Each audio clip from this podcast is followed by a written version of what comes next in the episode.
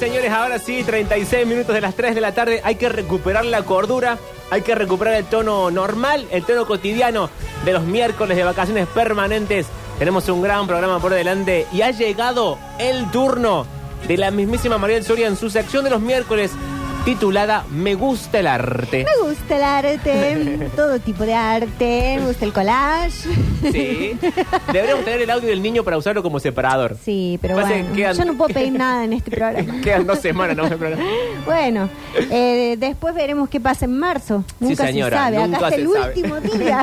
Esto es. Es con el corazón en la misma. el arte, todo tipo de arte. Ahí está. Sí, me gusta el collage. Bueno, esta sección se llama Me gusta el arte porque lo que intentamos acá es de estudiar y aprender sobre arte. Sí, ya hemos señora. hablado de eh, la señora Elsa Schiaparelli. Es Schiaparelli. Sí.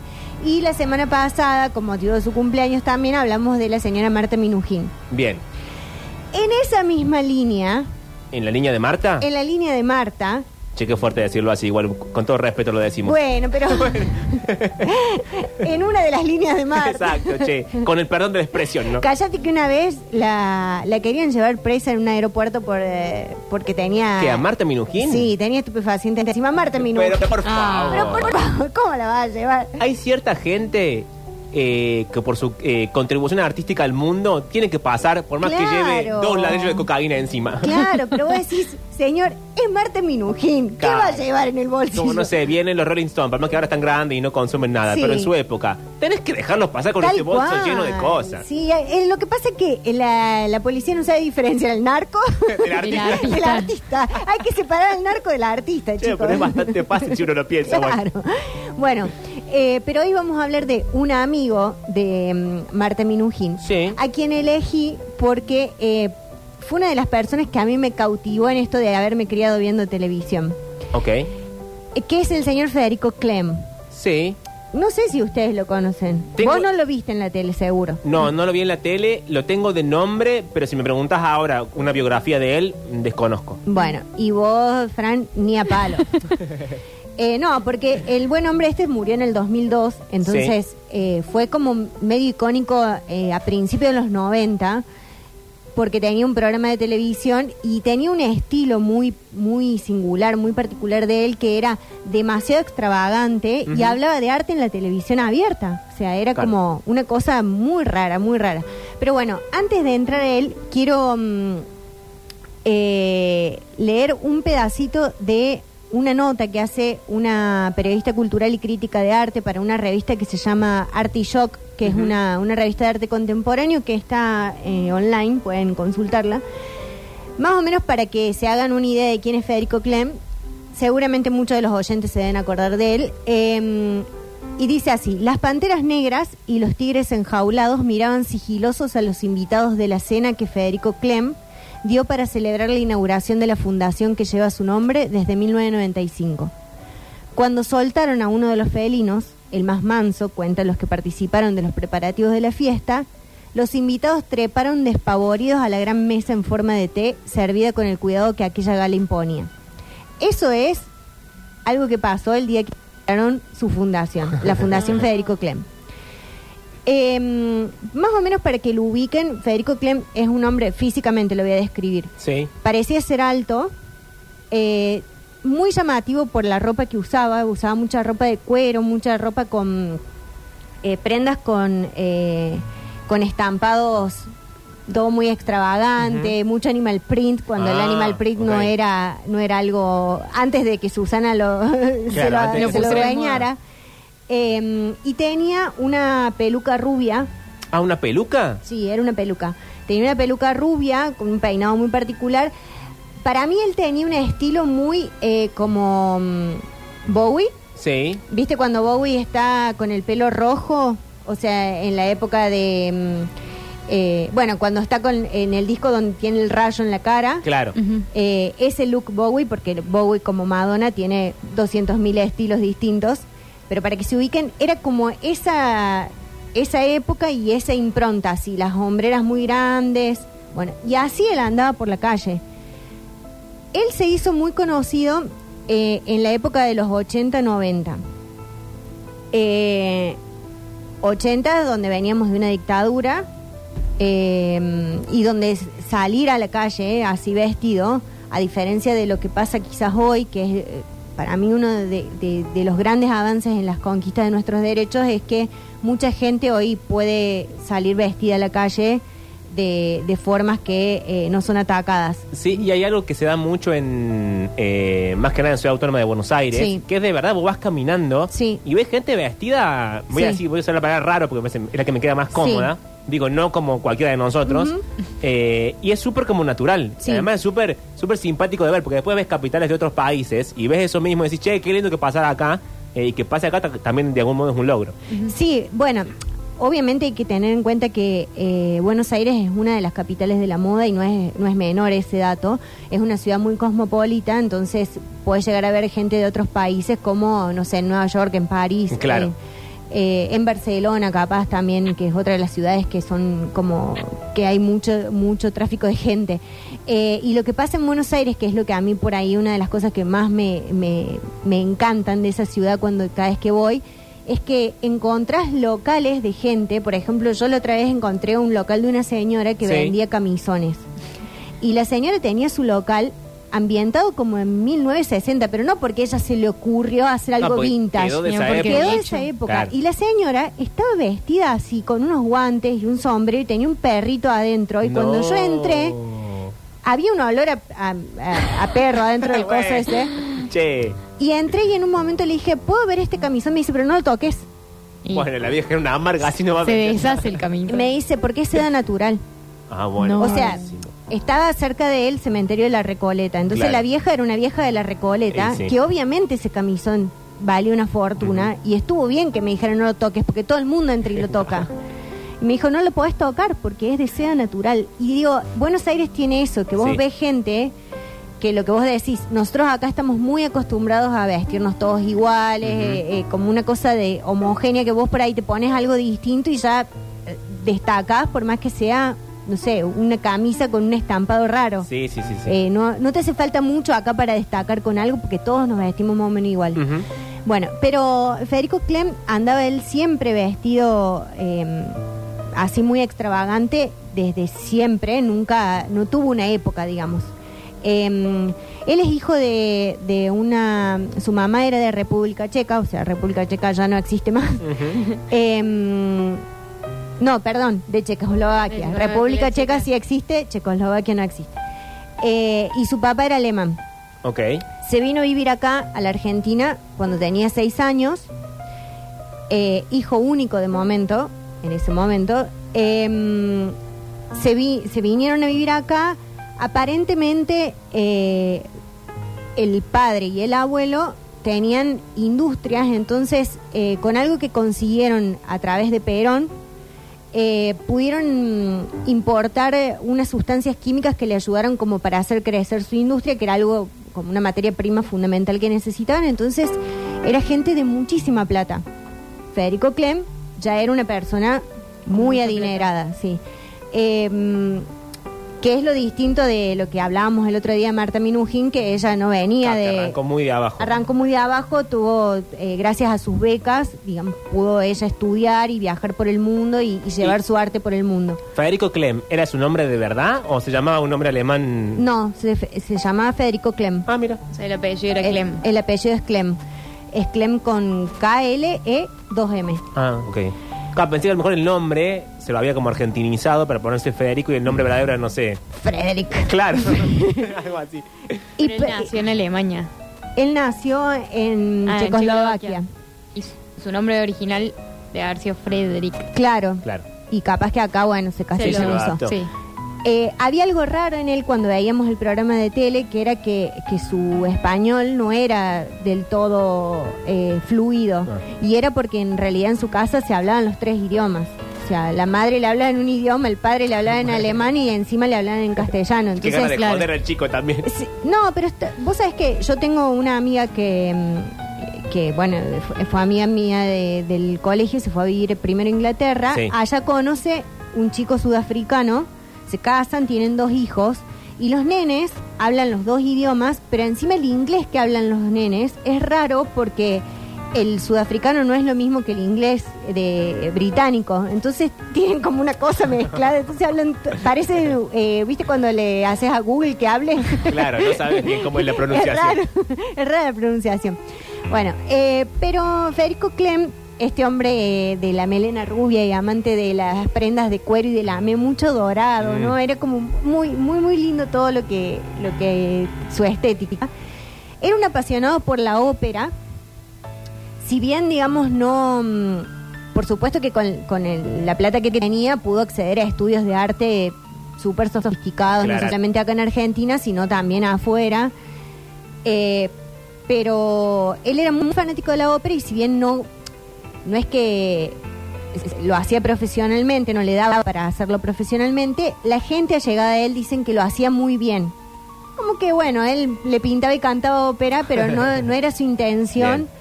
Siempre fue para mí, eh, O sea, pero tampoco lo hacía mal. tampoco lo hacía mal, pero es como si vos dijeras, bueno, vos te defendes cantando, pero Como no hobby. sos, claro, no sos un cantante profesional. ¿Sabes por qué te pregunto? Me acordé, no sé, quizás los oyentes vieron la película y me hacen acordar, pues yo no me acuerdo el título de la película. Hay una película de un cantante de ópera muy, muy famosa, que se hace famosa porque cantaba muy, muy mal ópera, y la película la protagoniza eh, Meryl Streep. eh, Y me parece muy divertida la historia de vida de ella, quizás una vez la, alguna vez la contemos, porque a diferencia de Federico Clem, ella de verdad cantaba mal. Claro. O sea, Claro. cantaba muy mal y no me acuerdo si era por la plata que tenía, o por, el- por el marido, por las conexiones. Llega a lugares altísimos y la gente iba a verla, pero cantaba pésimo. No, no, él, dicen, o sea, se defendía, es muy difícil cantar ópera. Sí, No, es dificilísimo. No es, digamos, más allá de, de talento, requiere de una técnica y un estudio de la voz que es, es bastante eh, intenso todo.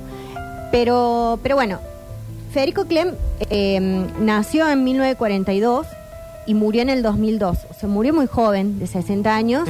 Murió por HIV, o sea, eh, en el 2002.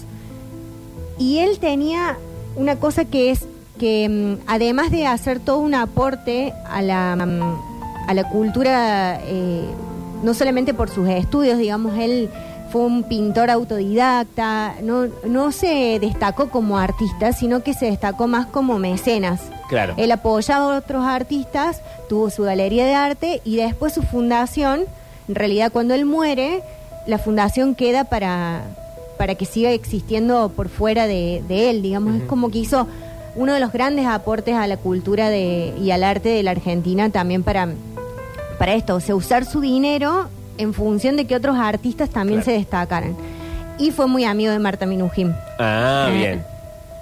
Entonces, eh, hay un, un libro que mm, estuve leyendo una nota que le hicieron a Rodrigo, Rodrigo Duarte, que es un periodista que es argentino, pero, perdón, es uruguayo, vivió en Buenos Aires y ahora está en México, que él eh, en la época de la pandemia se puso, le llamó la atención Federico Clem, como que dice que, que en Argentina no le hacen mérito a, a la- a lo icónico y a la figura que él es en, en realidad y eh, escribió un libro que se llama Clem, la extraordinaria vida del ícono pop argentina contada por amigos, amantes, artistas y adversarios. Y recopila ahí 120 entrevistas que él hace a personas allegadas a Federico Clem. Entonces es como un libro coral, no, no, va con- no es una biografía, sino que él vas conociendo a través de la mirada y las experiencias que Del tuvieron las otras personas. Así que me pareció re lindo eso, le llevó mucho tiempo, es un laburazo lo que hizo. Eh, pero bueno, ya salió, salió su, su libro. Em, Federico Clem, acá en Argentina, los que nos acordamos de él, yo era muy chica cuando pasaban su programa, el programa se llamaba El Banquete Telemático. Qué raro el nombre. Sí, y era todo muy surrealista, lo cual a mí eso me fascinaba. Digo, hubo gente que a mí cuando era chiquita me parecía icónica eh, y tienen como algo Un patrón. un patrón, que es la extravagancia. Por Claro. eso eh, me gustaba este tipo, me gustaba Petinato. Eh, me gustaba el otro viejo, el de el del programa de fútbol, Nimo, creo que se llama. Ah, no sé. Bueno, era un viejo que hacía todo un monólogo, al final tenía un eh, un habano y muchos anillos, tiene un look muy petinato. Ah, ok. Y, y decía algo así como, por lo menos así lo veo yo. y así Ah. terminaba su Ah, monólogo. sí. Bueno, ese viejo me parecía fascinante hablando de algo que a mí me interesaba muy poco, lo que pasa que los domingos a la noche en mi casa se veía ese programa, Sí. Pero me parecía como toda esa cosa de hablar en la televisión siendo tan extravagante, así tipo Moria también, que Moria cuando hacía su programa era, yo los veía, ¡ah! una fascinación tremenda. Bueno, lo que hizo Federico Clem con este programa era el estudio era todo, quizás estaba todo como blanco, había mucha música clásica porque le encantaba, eh, y todo era muy surrealista, que es lo mismo que venimos hablando de, Sí. y de la Schiaparelli, que era toda una época eh, lisérgica y, y todo muy Salvador Dalí y todo Picasso y todo qué sé yo. Y lo que él hacía era hablar de arte en la televisión, que eso es algo que hoy sería un programa que está en la televisión pública, por ejemplo. Claro. Ujú, Sí, es cierto. Sí, un canal de encuentro, digamos, fuera de los canales de aire. Fuera de los canales de aire, pero él no lo hacía, si no, si no, si mal no recuerdo, esto salía en Canal 9, Ujú. en Canal 9 Libertad, y él, su intención de eso era democratizar el arte. Entonces él salía y te explicaba algo sobre un artista. Por ejemplo, decía, bueno, ¿quién es Andy Warhol? Y empezaba a explicar. Y lo que él eh, decía es que de esa manera vos llegabas como a llevar todo eso que a, que a vos te lo daba el privilegio de permanecer en una clase social que tenía acceso a eso, para que todo el mundo en la televisión de todo el país lo viera. Y eso me parece hermoso. Así que vamos a escuchar un fragmentito de él hablando de arte en la televisión. El pop art ha planteado este cuestionamiento en el cual la pregunta es, ¿en qué punto puede acercarse una obra a la sociedad de masas sin perder su identidad de obra de arte? ¿O cuántas clases de encasillamientos pueden llegar a tener simultáneamente una obra de arte. De acuerdo a varias versiones, fue Lawrence Alloway quien inventó la expresión pop art en 1954, pero que fue una propuesta eh, de denominar un movimiento demasiado temprano para esa época, que se fue modificada en el 60 a partir de una idea de la pop culture para aludir a los productos de los medios de comunicación de masa. Bueno, tenía una forma muy didáctica de hablar también, era muy accesible, no era una persona hablando de algo que no podíamos entender. Y era tan icónico porque aparte fue muy eh, de esto que después se llamó el estilo quiche, que era como esa mezcla de cosas raras que la gente no podía entender. Entonces se hizo más conocido cuando empezó él a deambular por todos los programas. Entonces iba lo de Mirta, iba lo de Susana, Ah, iba claro. lo de Tinelli. Y él, entonces era como Federico Clem, aparecía en el programa de Gasalla y creo que Gasalla era el único que entendía lo que él estaba haciendo. Y sí, no me sorprende para nada. Para nada, porque aparte, digamos, el arte que, eh, que Federico Clem eh, trataba de, de, mm, de mostrar, siempre tenía como este lado también de lo homoerótico y eh, Sí. hacía fotografías eh, donde estaba él y su mamá también. Él tuvo una relación muy difícil con el padre. Eh, el padre eh, se lo mm, señalaba como que la riqueza que tenía en la familia venía de haber hecho negocios con los nazis. Entonces de ahí, eh, Ah, ah, ah, ah, ah. de ahí venía supuestamente la riqueza de esta familia. Está bien. Pero la realidad es que la riqueza que había hecho esa familia eh, después quedó demostrado que en realidad tenía que ver con la industria que ellos habían podido Claro. eh, Generar. acá y, y con lo bien que les iba y demás, entonces bueno, tenían muchísima plata. Pero él tuvo una relación muy, muy, mm, eh, muy distante y muy fuerte con el padre, porque obviamente el padre se daba cuenta que él era homosexual. A tal punto que el padre lo odiaba tanto que él termina haciendo una relación muy simbiótica con la madre, eh, de mucha compañía con su mamá, a quien la llevaba a la ópera, iba siempre con él a las muestras de arte, al, al teatro, a- eh, al Colón, bueno, donde fuera él iba con la mamá. Eh, el padre tiene un hijo con una amante y le pone Federico. No. Bueno, también el padre Y dice, ayuda un poco. Y el padre dice, le voy a poner Federico a ver si este no me sale puto. No. Ah, bueno, era, muy, era tranquilo el padre. O sea, dijo borrón y cuenta nueva. Claro. A ver si ahora este no me sale desviado. El padre más tranquilo de la tierra. Entonces, ¿sabes qué? Sí hiciste negocio con los nazis. Déjanos dudar. Exacto. Bueno. Quiero, antes de que sigas, Sí. eh, quiero hacer dos cosas. Primero, leerte un par de mensajes de los oyentes. Acá, mm, eh, Carlos dice: Federico Clem era como el Andy Warhol argentino, un grande y único. Eh, acá por acá eh, dice Jorge: sonando el adagio de Albinoni de fondo, bien el musicalizador. Eh, por acá, Fede dice: tenía un hermoso bronceado todo el año, mucho color bien de los 90. Sí. Acá alguien agrega, la nota que le hace Ginsburg a Federico cuando le dice que cuente cómo fue su primera vez, está muy bien, a- muy buena la nota. Y por último, eh, aclarando lo de, lo de Nimo, efectivamente se llamaba Guillermo Nimo, dice un oyente por acá, y decía una parte la perla negra, la perla blanca, Sí. y cuando terminaba, como bien decía Mariel, cerraba diciendo por lo menos así lo veo yo. Sí. Y lo otro, que ya no, no, no, no es un mensaje de los oyentes, es algo que me quedé pensando, que ya hemos dicho acá, no me acuerdo respecto a qué, pero me parece un concepto que no, no le encuentro una explicación más allá de la obvia, y quizás la obvia sea la explicación, como en la mayoría de los casos. Pero me extraña como antes había una búsqueda de los medios de comunicación que no era solamente la búsqueda por lo chabacano. O sea, había un lugar y un tiempo para lo chabacano, para lo supuestamente popular, lo que la gente supuestamente quiere consumir y etcétera. Eh, pero también había algún resquicio para otras pequeñas cosas. Para algo más complejo, para algo más artístico. eh, y tampoco pienso tanto en Federico Cleme, que ya me parece palabras mayores, pero pienso en algo más cercano que también era al mismo tiempo complejo. Pienso en Jorge Ginsburg, Sí. pienso en Gasalla, pienso cuando Dolina hacía tele, Ujú. eh, en el primer Pergolini, en la Negra Barnaz haciendo eh, Infómanas. Sí. Ah, Como que la tele y los medios tenían como un, un momento que quizás no medía y no era un negocio, pero había como un resguardo de, che, vamos a poner esto acá, porque un poco de capital simbólico queremos generar, como un poco de, de prestigio o de respeto, o de lo que no fuese como, ah, juá, juá, juá, eh, la, la pavada constante. Eh, y lamento que eso, eso se haya perdido, esa búsqueda intelectual se haya perdido. Sí, digamos, yo no sé si se ha perdido, es, eh, sino que no es redituable para, las, eh, para el- los canales de televisión, que son los que generalmente tenían espacio para este tipo de contenidos, entonces ese contenido migró para otros lugares donde se volvió más de nicho.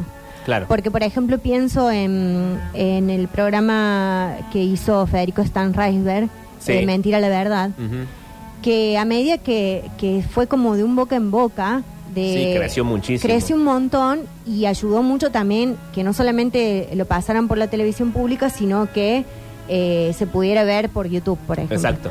Entonces, incluso hasta pasó con Capuzoto.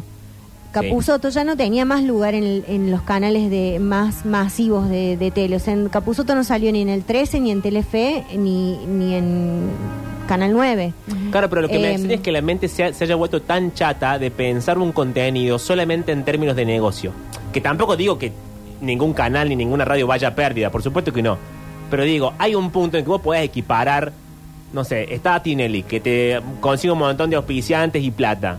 Y entonces tenés todo ese auspiciante y esa plata, podés meter un, un capuzoto, ¿me entendés? Entonces, equiparas plata con prestigio, ¿se entiende? Igual yo no sé si es tanto negocio, me parece que tiene más que ver con, con cómo están dirigidas las, las producciones de los canales. O sea, ahora ya no hay tanto tiempo para... O sea, la gente está muy er- diversificada, entonces sabe que si quiere buscar algo de arte, busca en YouTube, busca en, en Encuentro, busca en otras cosas. O sea, eh, antes estaba mucho esta idea de tener la tele prendida todo el día en el mismo canal y como que iban pasando muchas cosas. En cambio ahora los canales son más... de- o sea, por ejemplo, están los canales de noticias que solamente pasan noticias todo el Sí. día. Eh, qué sé yo. Sí, me- me- yo coincido un poco con lo que vos decís, porque pienso eh, como que los medios de comunicación grandes se volvieron un reflejo de lo que termina pasando en las redes sociales a nivel algorítmico. Por ejemplo, si vos entras a TikTok, Sí. eh, cada, cada uno de nosotros puede tener una cuenta de TikTok y los algoritmos van a ser distintos. Entonces me parece que los medios de comunicación quedaron como eh, que se manejan sin ser, eh, digamos, estar en, la, en Internet con el mismo criterio del algoritmo. Entonces, el medio de comunicación va a ser lo que sea más simple, más, más fácil de hacer, que hasta el mismo Tinelli, o sea, ha tenido los mejores humoristas de la Argentina durante Sí. un montón de años y termina haciendo un programa donde no le termina yendo bien. ¿Para qué? Para que solamente vos tengas algo haciendo ruido de fondo en la tele. Claro, Ni siquiera sí. le prestes atención. Antes nosotros a Tinelli le prestábamos atención Sí. Al sketch, a lo que pasaba, lo comentábamos el otro día. Después se volvió como, bueno, si se pelearon, no se pelearon, o sea, es una fórmula que se repite como te pasa cuando estás scrolleando. Estás viendo sin mirar hasta que algo te llama la atención. Claro. Entonces también empezás a buscar esos contenidos. Bueno, en otros canales lo hizo el cable también. Cuando apareció el cable y todo el mundo empezó a tener cable, mucha gente que antes veía una película eh, el sábado a la tarde en Telefe, terminó viendo películas todos los días porque era lo que le gustaba consumir. Sí, obvio. Entonces, es como un poco eso. Pero bueno, también coincidió que esto, eh, cuando Federico Clem empezó a, a pasearse por los programas, le decían, vos no necesitas eso, porque tenés muchísima plata como para que no te haga falta eh, exponerte. O sea, sentían como que él se estaba exponiendo a la burla. Claro. Porque incluso, digamos, viste que hay mucha gente que eh, hasta el día de hoy no puede ver en perspectiva qué es lo que estaba diciendo Gasalla cuando hacía esos personajes. Sí, es cierto. Entonces en ese momento sentían como que Gasalla también se estaba burlando de él. Claro. Eh, y él lo veía como algo performático. Como que decía, yo tengo que seguir mm, manejándome Sí, claro. por estos programas porque yo soy esto. Entonces yo tengo que mostrar que esto también existe. Era como... Y, y me parece eh, un mensaje tan político que una persona diga, que creo que al mismo, eh, del mismo modo lo hizo Cris Miró, de quien Sí, también hablamos. claro. Digamos esto de, yo le pongo el cuerpo a esto que yo no soy uno solo. O sea, hay un montón de gente así como yo. Entonces déjenla de ver como algo raro y empiecen a normalizar que nosotros existimos. Sí, obvio. Alguien hace de punta de lanza, básicamente. Claro, bueno, en ese momento fue él. eh, pero bueno, así como se expuso y, y hacía este programa que me parecía fascinante, que pudieras eso, democratizar la cultura y democratizar el arte, que el arte siempre es algo tan de nicho y tan de, un, de una clase social más que nada al- al- eh, alta para Alta. cierto tipo de arte, ¿no? Sí. Más que nada el contemporáneo. Eh, pero él expuso en el Centro Cultural Recoleta, puso en el, en el Borges, eh, en el Instituto de Itela, donde hacían también intervenciones con Marta Minujín y, ot- y otros artistas.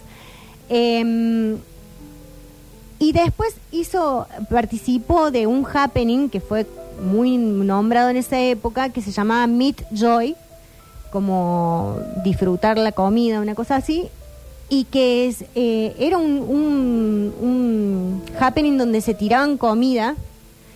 Eh, y como el piso era de bronce, se resbalaban y se Che, el caían. piso de bronce. Buah.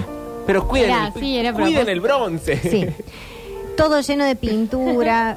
Bueno, eso, digamos, son búsquedas que después, vos- ahora que está el cursillo de la Facultad de Artes y encontramos menos lo mismo, o cuando se recibe alguno, es más Claro. o menos lo mismo. Bueno, pero lo cierto es que Federico Clem dedicó toda su vida a- al arte, al estudio del arte y a, a la- a, mm, apoyar el arte. Y mm, con- fue comprando una, una colección propia, que ese también es un patrimonio que a nosotros nos queda, porque esa colección privada de él eh, quedó para que nosotros la podamos disfrutar en su fundación, que una cosa media parecida y es impresionante cuando vos podés, eh, lográs verlo a eso. Eh, a mí me pasó cuando fui a, a México y vi eh, lo que había hecho Rivera. Eh, Rivera también tiene un, hay un Diego museo, Rivera. Diego Rivera, el esposo de Frida Kahlo, tiene un museo con piezas arqueológicas. En México vos pateas una piedra y es un fósil, o sea, básicamente es como, uy, bueno, esto un pedazo de una pirámide, guau.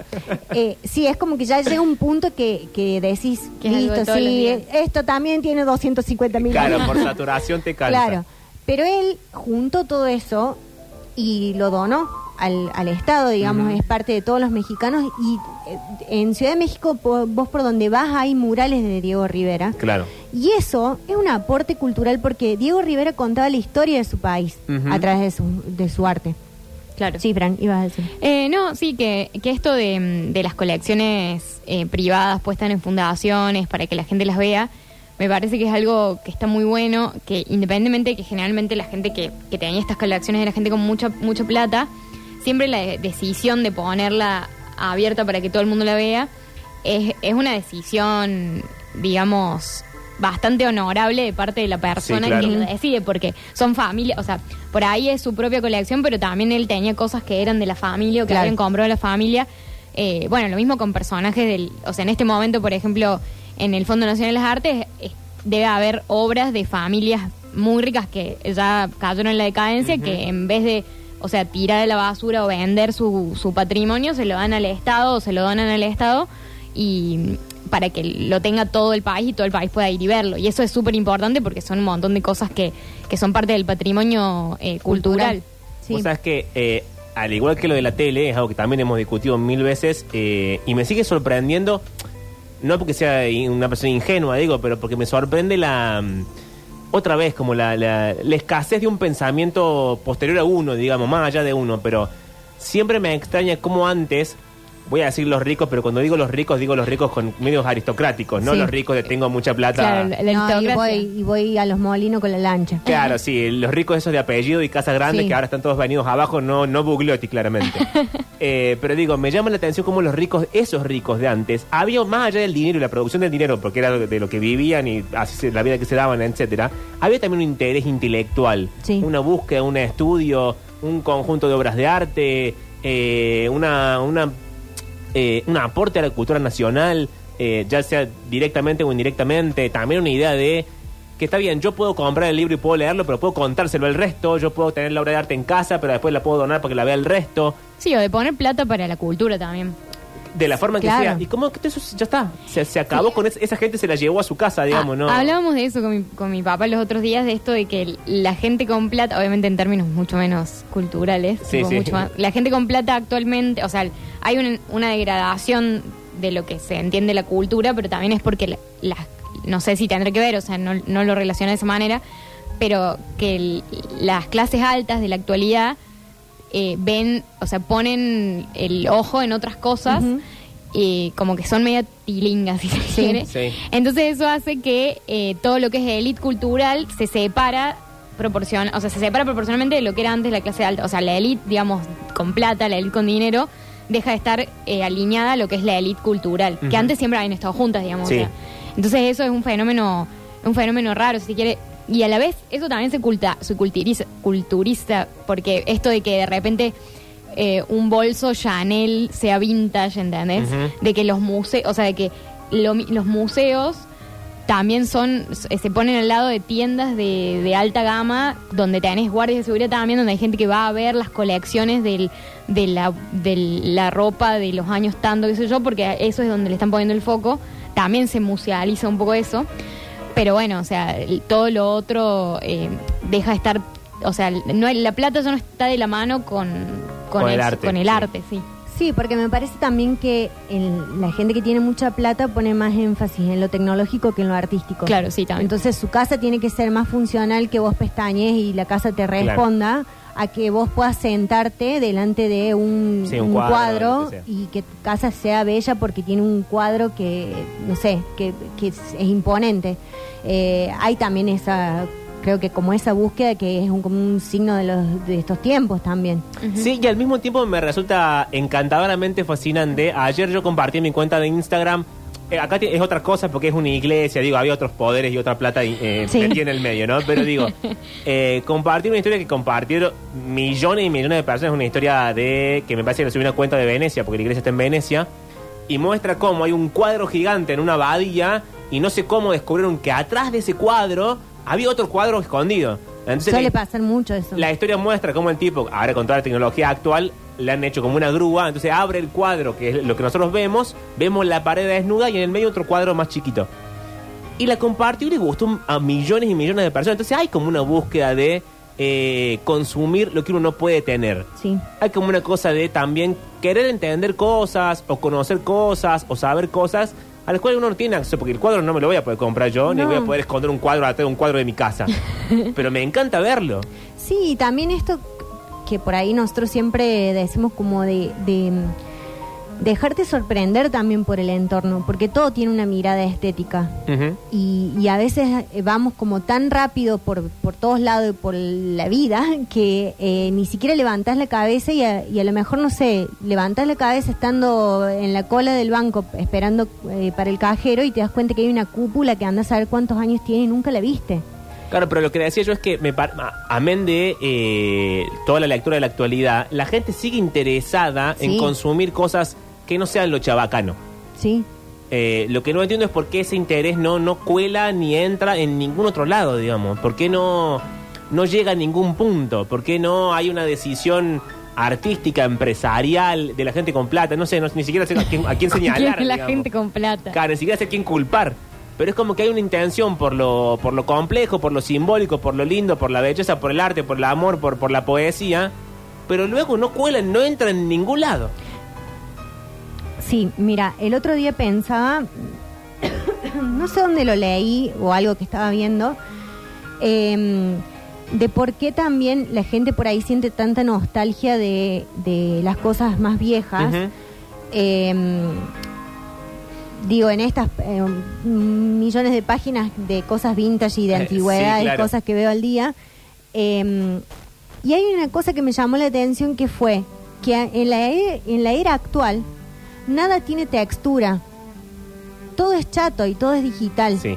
Entonces, el contacto con un, por ejemplo, un pasacassette de los 80, Ujú. con el ruido que hace la tecla, con cómo eh, pasa, la- eh, que vos puedas ver el, el sistema, cómo se mueve por Sí. dentro, hay algo de eso que no tiene que ver con querer volver a los 80 ni, el- ni la comodidad que te da, la, la comodidad que, no se cuestiona la comodidad que tiene la tecnología hoy ni lo mucho que soluciona un montón de cosas ese avance.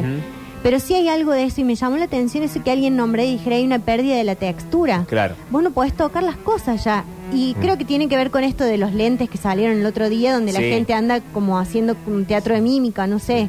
Sí. Dos mimos ahora. O sea, para peor, la gente anda, anda trabajando fuera del horario de trabajo. O sea, Ah, claro. el- el- va- vamos al peor mundo posible. Sí, sí. Es que bueno, es que el peor mundo posible ya está siendo. Sí. Porque nosotros estamos dentro de eso donde se nos están anulando los sentidos. O sea, nos están anulando el tacto solamente para seguir produciendo y hasta sin movernos ya. O sea, ya va a llegar un punto donde vamos a hacer un cuerpo conectado a un sistema y la- lo único que se va a mover va a ser la mente. Si la mente no te produce, no servís.